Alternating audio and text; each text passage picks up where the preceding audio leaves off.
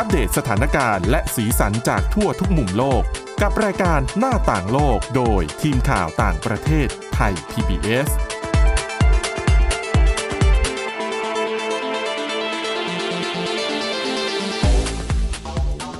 สวัสดีค่ะ คุณผู้ฟังนี่คือรายการหน้าต่างโลกค่ะ รายการที่จะนำเสนอเรื่องราวข่าวสารที่น่าสนใจในต่างประเทศรวมถึงบทความ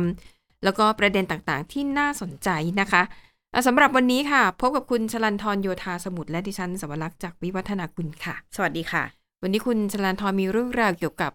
เส้นทางสายไหมค่ะ ของจีนใช่ไหมดิฉันเห็นประเด็นแล้ว แต่ดิฉันมาเอ๊ะตรงคำว่ามีเส้นทางเครื่องเทศด้วย อันนี้ไม่ค่อยคุ้น มาจากมาจากประเทศไหนอะคะ Spice Route เออ แต่ทีนี้มันเป็นชื่อเล่นอ๋อของโครงการที่ที่เรียกได้ว่าพาดหัวข่าวกัน เพราะว่าค่ะมันมาจาก จริงๆ มีการข้อเสนอมาสักช่วงแล้วนะคะ เป็นข้อเสนอของสหรัฐจับมือกับอินเดียแล้วก็สหภาพยุโรป ในการเรียกได้ว่าทำโครงการความเป็นหุ้นส่วน เพื่อโครงสร้างพื้นฐานแล้วก็การลงทุนของโลก ชื่อภาษาอังกฤษก็จะยาวๆ หน่อย Partnership for Global Infrastructure and Investment ย่อว่า PGII นะคะ ของสหรัฐอืมนำเสนอภายใต้รัฐบาลของโจไบเดนเนี่ยแหละ แล้วแล้ตวกก็ลงมันเกี่ยวอะไรกับเครื่องเทศไหม โดยที่ให้จีให้ขออภัยค่ะ ให้อินเดียเป็นศูนย์กลางของอืมเส้นทางนี้ก็จะเป็นเส้นทางรถไฟอ๋อแล้วก็ค่ะเส้นทางรถไฟต่อเรือคล้ายๆกับเส้นทางของจีนค่ะฉันก็เลยใช้ชื่อเล่นเรียกสั้นๆ แล้วกันว่าทั้งสองอันเนี่ย อันของอันของสหรัฐกับอินเดียก็คือเป็นเส้นทางสายเครื่องเทศใหม่อืมแล้วก็เส้นทางของจีนเนี่ย BRI เนี่ย หลายค่ะๆคนก็คุ้นกับคำว่าเส้นทางสายไหมอ่าใหม่ ใช่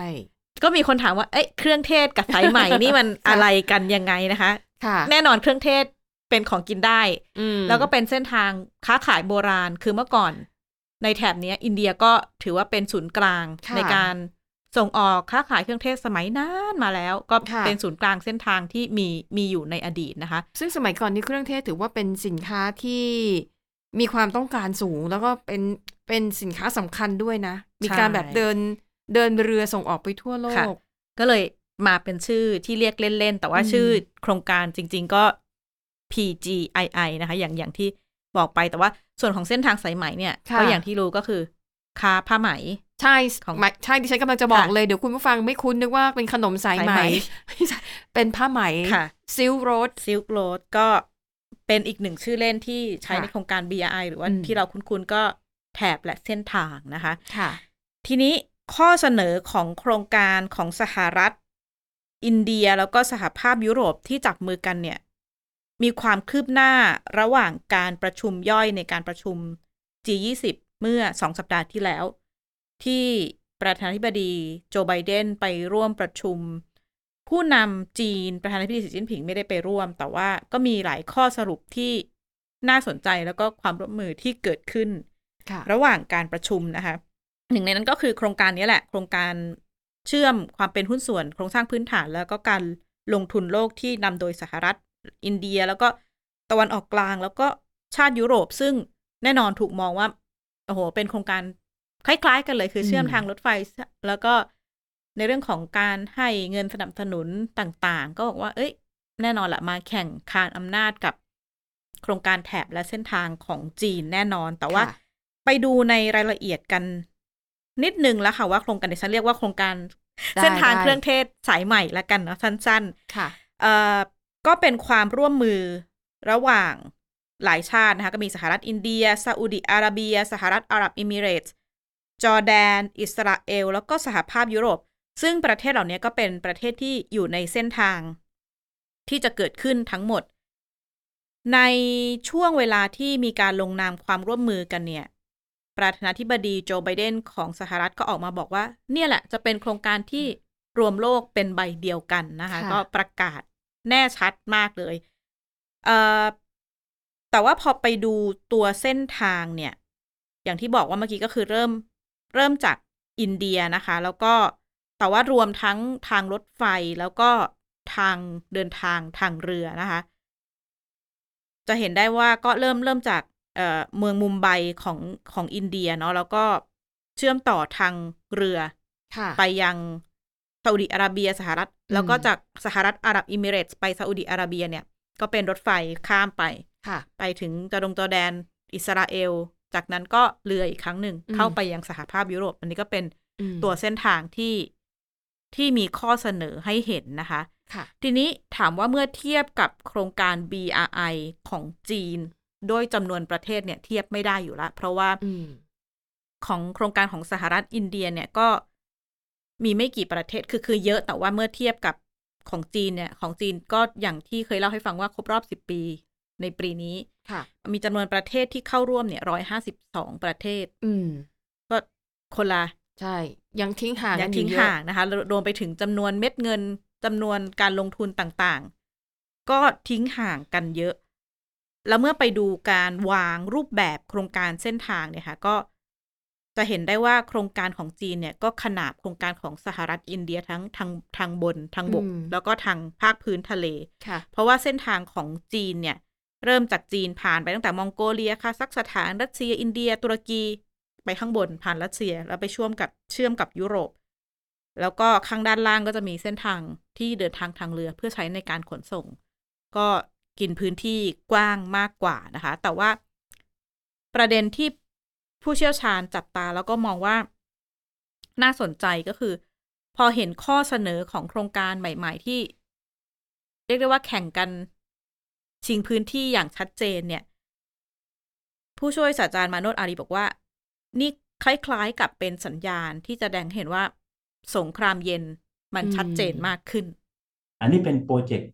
ใหม่ที่ผมคิดว่าน่าสนใจ แต่ประเด็นที่ผมคิดว่ามันสะท้อนให้เห็นถึงภาวะสงครามเย็นที่เข้มข้นขึ้นก็คือว่าคำถามคือว่า เวลาเราพูดถึงเรื่องของแนวคิด global south เนี่ยใช่ไหมครับ ใครจะเป็นผู้นำหรือเป็นศูนย์กลางของเอเชีย อันเนี้ยมันจะนำมาสู่คำถามต่อมาว่าเฮ้ยแล้วสมาชิก ประเทศในโลกใต้เนี่ยจะสนับสนุนให้ใครเป็น ซึ่งถ้าเราไปถามญี่ปุ่นนะฮะญี่ปุ่นเขาออกตัวแล้วว่าเขาสนับสนุนอินเดีย เพราะเขาเอ่อไม่ไม่ไม่ไม่พอใจจีนถูกไหมฮะถ้าเราไปถามพันธมิตรของจีนเขาก็จะต้องอสนับสนุนจีนอยู่แล้ว ดังนั้นมันจึงจะนำไปสู่การแบ่งแยกกันในอีกลักษณะหนึ่งระหว่างกลุ่มประเทศในโลกใต้ว่า จะ ให้ใครเป็นศูนย์กลางจะให้ใครเป็นผู้นำในโลกใต้ในการที่จะไปเชื่อมกับโลกเหนือ ผู้เชี่ยวชาญก็ตั้งข้อสังเกตนะคะว่าเอ่อด้วยตัวโครงการที่มันมีเป้าหมายเชื่อมโลกของทั้งสองฝากเนี่ยของทั้งจีนเองก็ตามของสหรัฐที่จับมืออินเดียเนี่ยเอ่อทั้งสองโครงการ เสนอว่าเป็นโครงการที่ต้องการเชื่อมโลกให้เป็นหนึ่งเดียวแต่ว่า ดูทรงแล้วคล้ายๆ ว่ามันจะยิ่งสร้างความแตกแยกมากขึ้นนะคะ แล้วก็ค่ะโดยเฉพาะพื้นที่ที่ทั้งสองโครงการให้ความสนใจเนี่ยก็คือเป็นพื้นที่โลกใต้ คือเมื่อก่อนมันก็จะมีช่วงสงครามเย็นต่างๆเนี่ยก็มีความแบบแตกแยกกันเนาะระหว่างประเทศโลกเหนือโลกใต้ มีความพยายามสร้างความเชื่อมโยงกันแต่ว่า ปัจจุบันแม้จะดูเหมือน มีผู้เล่นเข้ามาสร้างความเชื่อมโยงผ่านรถไฟผ่านโครงการขนส่งต่าง ๆ เนี่ย แต่ว่าเอ่อพี่ใหญ่ในในผู้นำของแต่ละโครงการก็ดูจะเป็นการชิงพื้นที่อืมแย่งอำนาจในพื้นที่เหล่านั้นมากกว่านะคะ ทีนี้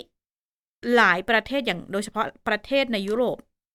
เริ่มเห็นท่าทีที่แบบเลือกข้างเปลี่ยนข้างชัดเจนและหนึ่งในนั้นก็คืออิตาลีค่ะ ออกมาส่งสัญญาณว่าอะอาจจะถอนตัว อืมจากโครงการ BRI ของจีน ค่ะ เพราะว่าแน่นอนล่ะถ้าถ้าร่วมกับโค รงการของสหรัฐสหภาพยุโรป เอ่ออิตาลีก็ใกล้ชิดมากกว่า อืมก็เริ่มมีท่าที แต่ก็แบ่งรับแบ่งสู้นะคะว่า ความสัมพันธ์ระหว่างจีนกับอิตาลีก็ยังคงอยู่ไม่ได้ถูกตัดสินด้วยว่าจะร่วมอืมหรือไม่ทำร่วมอย่างโครงการ BRI อันนี้เขาเรียกว่ากักนะเพราะว่าคือแบ่งจะแบ่งไว้ก่อนจะเหยียบเรือสองแคมค่ะอะก็ต้องดูว่าพอถึงเวลาจริงจะทำได้หรือเปล่า แต่ทีนี้ตัวโครงการเนี้ยก็ อย่างที่บอกว่าเริ่มที่อินเดีย เพราะฉะนั้นก็ของโครงการของสหรัฐอินเดียเนี่ยนะคะ ก็ค่ะไม่ได้ผ่านอาเซียนอืมเพราะว่าประเทศสมาชิกทั้งหมดของอาเซียนเนี่ยก็อยู่ภายใต้โครงการ BRI อืมไม่มากก็น้อยไม่ว่าจะด้วยทางเรือหรือว่าทางรถรไฟถไฟค่ะค่ะก็เดียนก็ได้พูดคุยกับเอ่อผู้เชี่ยวชาญว่า เอ๊ะ แล้วอย่างนี้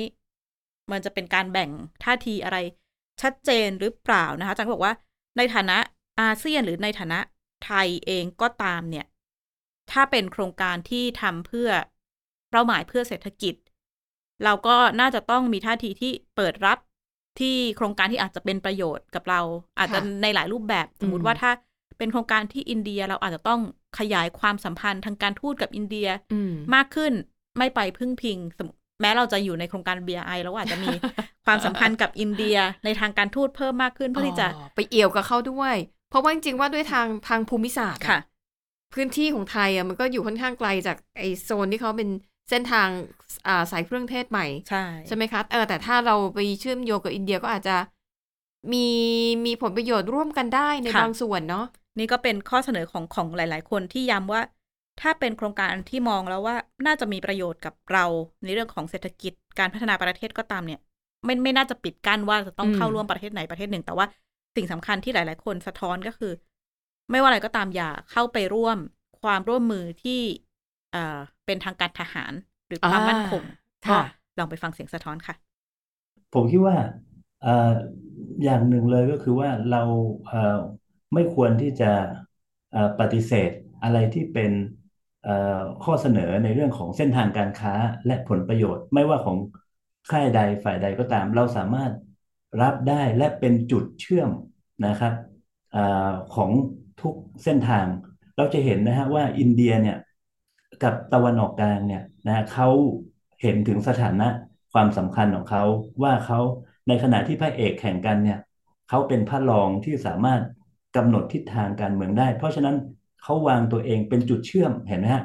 อินเดียก็จะจะจะจะเชื่อมเอเชียกับยุโรป ตะวันผ่านตะวันออกกลาง ซึ่งทั้งอินเดียและตะวันออกกลางจะสมประโยชน์กันตรงนี้ เพราะฉะนั้นแล้วเนี่ยผมคิดว่าไทยเราเองก็ควรที่จะวางตัววางสถานะให้เป็นจุดเชื่อมของเอ่อสองเส้นทางนี้ในภูมิภาคเอเชียตะวันออกเฉียงใต้ ก็ในหลาย ๆ วงก็ก็ย้ำนะคะว่า ไทยน่าจะต้องมีการวางนโยบายที่เรียกว่า ยุทธศาสตร์ใหญ่ของประเทศในฐานะ โดยเฉพาะอย่างยิ่งนโยบายอืมระหว่างประเทศให้ชัดเจน เพราะว่าอย่างที่ผ่านๆมาหลายๆมันก็จะเป็นการทำไปตามเหตุการณ์หรือช่วงเวลาที่เกิดขึ้นอืมแต่ว่าค่ะทุกคนก็ย้ำว่าไทยน่าจะต้องมีจุดยืนท่าที ทางการต่างประเทศที่ที่ชัดเจนของประเทศ แล้วก็ใช้รูปแบบเนี้ยในการเดินนโยบายกับประเทศต่างๆ โดยค่ะที่ยึดว่าอาจจะต้องเป็นประโยชน์กับประเทศเราค่ะอะก็ถือว่าเป็นผลงาน เรียกว่าเป็นอีกเรื่องหนึ่งที่อาจจะต้องพิสูจน์ฝีมือของรัฐบาลไทยภายใต้การนำของคุณเศรษฐานะคะค่ะว่าอะมันมีมีการเปลี่ยนแปลงมีการขยับมีการสร้างพันธมิตรกลุ่มใหม่ขึ้นมาเนี่ย เราจะแสวงหาผลประโยชน์ของชาติเนี่ย จากความเคลื่อนไหวเหล่านี้ได้อย่างไรค่ะอันนี้น่าสนใจนะคะอะไปดูอีกเรื่องหนึ่งคุณชลันทรน่าสนใจเช่นเดียวกันนะคะ ใครที่แบบฉันไม่อยากอยู่แล้วโลกนี้ เดี๋ยวก็น้ำท่วม เดี๋ยวก็แผ่นดินไหวอู้แล้วก็เสียชีวิตกัน ร่วมๆอาทิตย์ที่แล้วนี่น่าจะร่วมหลักหมื่นได้นะคุณชลันทรค่ะทั้งแผ่นดินไหวอ่าในโมร็อกโก น้ำท่วมครั้งใหญ่ในลิเบียนี่เขาว่าน่าจะเสียชีวิตหลักหมื่นเลยนะคะอะไม่เป็นไรคุณผู้ฟัง ถ้าคุณผู้ฟังมีอายุยืนยาวมากพอ คุณอาจจะได้มีโอกาสได้ไปตั้งถิ่นฐานในดินแดนใหม่ นั่นคือดาวอังคาร ก็คงต้องใช้เงินเยอะนะคะเนี่ย อะใช่นะคะ แล้วก็ ที่ดิฉันเกรินเรื่องนี้เนี่ย เพราะว่าไปอ่านเจอบทความอันหนึ่งน่าสนใจ มันเป็นการตั้งคำถามว่า สมมุติไอโครงการสำรวจเดินทางไปถึงดาวอังคารมันประสบความสำเร็จจริง ๆ มนุษย์เดินทางไปอยู่บนดาวอังคารได้จริง ๆ แล้วเราต้องการตั้งเป็นอาณานิคมจำนวนประชากรตั้งต้น ก็คือคนกลุ่มแรก ๆ ที่จะไปใช้ชีวิตไปปักหลัก แล้วก็แบบพัฒนาให้มันเป็นชุมชนที่มนุษย์อาศัยอยู่ได้เนี่ย มันควรจะต้องมีสักกี่คนอืมนะคะ อันเนี้ยน่าสนใจมากดิค่ะฉันก็เลยเออเอามาเล่าให้ฟังในรายการหน้าต่างโลกดีกว่าจะให้คุณชลันทรเดาจะเดาได้ไหมคือบทความนี้มันน่าสนใจเพราะหนึ่งมันมีการศึกษาเลยนะ เหมือนกับใส่โปรแกรมแล้วก็ทำแบบศึกษาจำลองเลยว่า ถ้าในสถานการณ์แบบนี้เนี่ยจำเป็นจะต้องมีมนุษย์กี่คนถึงจะเพียงพอต่อการปักหลักสร้างถิ่นฐานใหม่ เพราะว่าแน่นอนแหละ การขึ้นไปอยู่บนดาวอังคารค่ะเนี่ย ทรัพยากรทุกอย่างมันมีอยู่อย่างจำกัดดังนั้น เขาควรจะต้องใช้มนุษย์ขึ้นไปอยู่บนนั้นน่ะให้น้อยที่สุด แต่ก็ต้องเป็นคนที่มีประสิทธิภาพมากที่สุดอ่าดังนั้นหนึ่งคือจำนวนคนค่ะกี่คนสองคุณสมบัติของคนที่จะเป็นประชากรตั้งต้นเนี่ยค่ะ ควรจะเป็นอย่างไรบ้าง ให้คุณเดาก่อน คุณคิดว่าจะมีสักดิฉันกี่คนต้องต้องขอบอกว่าดิฉันเห็นหัวข้อแล้วอ้าวเหรอดิฉันจะบอกว่า อะยี่ยี่ตักให้คุณสาวรักษ์เล่าต่อค่ะเอาคุณชลันทรรู้คำตอบแล้ว อะฉะนั้นดิฉันเล่าเลยค่ะก็คือ22คนค่ะนะคะ แต่คุณเสริมได้นะเผื่อคุณอ่านเจอส่วนที่ฉันอะมองแล้วข้ามไปเขาเขาเขาใช้หลักการยังไงนะคะคือประเมินอืมเรื่องการใช้ทรัพยากรอะไรอย่างเงี้ยใช่ไหมโอ้หลายอย่างเลยนะคะค่ะคือวิธีการเอ่อศึกษาของเขาเนี่ย เดี๋ยวก่อนต้องบอกก่อนมันเป็นสถาบันการศึกษาในสหรัฐค่ะนะคะแล้วก็เป็นการศึกษาโดยทีมนักวิทยาการคอมพิวเตอร์นะคะคือเขาเนี่ยใช้โปรแกรมแบบจำลองคอมพิวเตอร์ที่มีชื่อว่า Agent Based Model ค่ะ นะคะก็ใส่ปัจจัยเข้าไปนู่นนั่นนี่เข้าไป แล้วก็ให้โปรแกรมเนี่ยมันคำนวณว่าจะต้องใช้คนกี่คน ที่จะเป็นประชากรตั้งต้นบนดาวอังคาร และต้องเป็นคนประเภทไหนบ้าง คือเขาก็จะมีคนมาให้แบบสามสี่ประเภทอะบอกอะถ้าเป็นคนประเภทนี้ต้องใช้จำนวนนี้ แต่ถ้าเป็นคนประเภทนี้ใช้จำนวนเท่านี้ ซึ่งอันเนี้ยดิฉันว่ามันมันน่าสนใจแล้วมันก็สะท้อนค่ะอะไรหลายอย่างว่าอ๋อถ้าคนคุณสมบัติแบบนี้ถึงจะมี ความสามารถมากพอที่จะอืมไปพัฒนาหรือว่าเริ่มต้นอะไรใหม่ ๆ ได้นะคะ แต่จะเป็นคนแบบไหน เดี๋ยวเราฟังกันไปเรื่อยๆนะคุณผู้ฟังนะอะทีนี้ไอ้โปรแกรมแบบจำลองคอมพิวเตอร์ที่ว่านี้นะคะ มันก็สามารถจำลองสถานการณ์ท้าทายต่างๆ ที่มนุษย์อวกาศรุ่นบุกเบิกจะต้องพบเจอนะคะค่ะก็เบื้องต้นนะคะเขามีการกำหนดคนที่มีบุคบุคลิกภาพสี่แบบ ว่าคนแบบไหนที่อื มมีการศึกษาแล้วถ้าขึ้นมาอยู่บนดาวอังคารแล้วไปรอดอะนะคะ บุคคลที่หนึ่งคือ เป็นคนประเภทที่คล้อยตามผู้อื่นได้ง่าย ไม่ชอบความขัดแย้ง ไม่ชอบการแข่งแย่งแข่งขันค่ะ ประเภทที่สองเป็นคนเข้าสังคมเก่ง มีบุคลิกเปิดเผยทำงานร่วมกันเป็นทีมได้ดี คนประเภทที่สามคนที่มักมีปฏิกิริยาต่อต้านความเปลี่ยนแปลง โดยเฉพาะอย่างยิ่ง หากสิ่งที่คุ้นชินอยู่เป็นประจำจะต้องเปลี่ยนแปลงไป พูดง่ายๆค่ะก็คือปรับถ้าตัวจะให้ เปลี่ยนแปลงอะไรเนี่ยฉันโวยวายไว้ก่อนค่ะเลย ไม่ว่าเป็นการเปลี่ยนแปลงในทางบวกหรือทางลบนะคะ คนสุดท้ายประเภทสุดท้ายคือสี่พวกคนวิตกจริต มักแข่งแย่งแข่งขันกับผู้อื่นอย่างรุนแรงและมีความก้าวร้าวสูง ค่ะ อันนี้เราเดาไม่ยากเนาะว่าคนแบบไหนที่เขาน่าจะคัดเลือกเพื่อขึ้นไปเป็นประชากรตั้งต้นถูกไหมค่ะ เพราะว่าอะถ้าถามดิฉันเองค่ะว่าเออถ้าเลือกเพื่อนร่วมงานหรือว่าคนที่จะเข้ามาอยู่ในวงจรชีวิตได้เนี่ย เราอยากอยู่กับคนแบบไหนอะอะคุณผู้ฟังก็คิดคำตอบไว้ในใจแล้วกันนะคะอะทีนี้ไปดู ปรากฏว่าโปรแกรมเนี่ย มันก็มีการคำนวณและศึกษาออกมานะคะ มันพบว่าถ้าหากเป็นคนที่ประเภทที่หนึ่งและประเภทที่สองค่ะ ก็คือเป็นคนที่เอ่อมีบุคลิกคล้อยตามผู้อื่นได้ง่าย ไม่ชอบความขัดแย้ง ไม่ชอบการแข่งแย่งแข่งขัน กับคนที่เข้าสังคมเก่งมีบุคลิกเปิดเผย และทำงานร่วมกันเป็นทีมได้อย่างดี ถ้าเอาคนสองประเภทนี้ เขาบอกว่าจะใช้คนเพียง 22 คนเท่านั้นนะคะ จะสามารถก่อตั้งอาณานิคมและพัฒนาดาวอังคารเนี่ย ให้เป็นที่อยู่ที่มีความมั่นคงและยั่งยืนได้นะคะแต่ถ้าเป็นคนที่มีบุคลิกในข้อที่ 3 และข้อทีสี่4 ข้อที่ 3 ก็คือคนที่ต่อต้านการเปลี่ยนแปลงทุกรูปแบบ แล้วก็คนที่วิตกจริต มักจะแข่งแย่งแข่งขันกับผู้อื่นอย่างรุนแรงและมีความก้าวร้าวสูงนะคะเอ่อถ้าเป็นคนสองประเภทนี้ ต้องใช้ประชากรตั้งต้นถึงหนึ่งร้อยสิบคน เทียบกับกลุ่มแรกนะ ประเภทที่หนึ่งที่สองค่ะเนี่ยใช้แค่ยี่สิบสองคนนะคะเอิ่มเขาบอกว่าไอโปรแกรมการคำนวณที่เขาบอกมันจะมีความท้าทายต่าง ๆ เข้ามาเนี่ย ความท้าทายต่างๆ ก็เช่น มันจะต้องประหยัดงบประมาณโดยใช้ทรัพยากรต่างๆ เท่าที่จำเป็นไม่ว่าจะเป็น อุปกรณ์เข้าของเครื่องใช้เชื้อเพลิง แล้วก็พลังงานแบบอื่นๆ ให้น้อยที่สุดนะคะอ่าแล้วก็แน่นอนว่าผลการศึกษาที่ออกมามันก็สร้างเสียงวิพากษ์วิจารณ์ไม่น้อยอเพราะคนที่อ่านเอ่อผลการศึกษาชิ้นนี้ได้บอกว่า 22 คนมันก็จะน้อยเกินไป ค่ะ มันอาจจะไม่สามารถก่อตั้งรวมถึงไม่ไม่ไม่สามารถจะใช้ชีวิตอยู่ในโลกแห่งความเป็นจริงได้นะคะ คือถ้าใช้แค่ 22 คนเนี่ยอย่างดีที่สุดอาจจะแค่มีชีวิตรอดในระยะเวลาสั้นๆ แต่ไม่สามารถพัฒนาอาณานิคมบนดาวอังคารให้เจริญรุ่งเรือง หรือว่าเพิ่มจำนวนประชากรได้นะคะอ่าดังนั้นเนี่ยเขาก็มองว่า 22 คนเนี่ยน้อยเกินไปมันน่าจะมันน่าจะต้องเพิ่มมากกว่านั้น แล้วก็มองว่าถ้าหากประชากรตั้งต้นน้อยเกินไปเนี่ยเสี่ยงที่จะทำให้ขาดความหลากหลาย ทางพันธุกรรมในประชากรรุ่นลูกหลานค่ะซึ่งคือเราทราบกันดีว่าถ้ามีการเอ่อคนมีการเรียกว่าอะไรนะ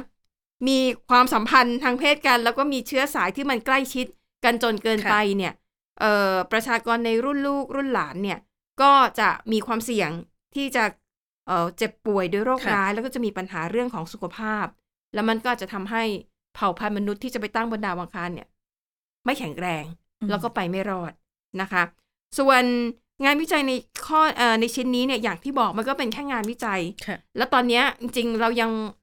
โครงการไปเหยียบดาวอังคารก็ยังไม่ได้ประสบความสำเร็จอย่างเห็นได้ชัดอืมคือโอกาสที่จะได้ไปอยู่ตั้งรกรากอยู่บนนั้นในอนาคตอันใกล้ คงยังไม่เกิดขึ้นค่ะนะคะ ซึ่ง งานวิจัยข้อนี้เนี่ยเขาก็มีการใส่เรียกว่าเป็นข้อจำกัดในด้านอื่น ๆนะคะ ที่ว่าถ้าจะไปใช้ชีวิตบนดาวอังคารเนี่ย ปัญหามันต้องมีอะไรบ้างเอ่องานวิจัยชิ้นนี้เนี่ยมีการใส่ปัจจัยที่ว่าก่อนที่มนุษย์จะไปตั้งรกรากบนดาวอังคารนะคะ จะต้องมีหุ่นยนต์ หรือมีมนุษย์อวกาศกลุ่มอื่น ขึ้นไปปูทาง ตระเตรียมนู่นนั่นนี่ค่ะไว้รออยู่แล้วระดับหนึ่ง เป็นโครงสร้างพื้นฐานที่จำเป็นไว้ให้ก่อนอืมแล้วไอประชากรยุคตั้งต้น 22 คนเนี่ย ถึงจะขึ้นไปอยู่บนนั้นนะคะ แล้วก็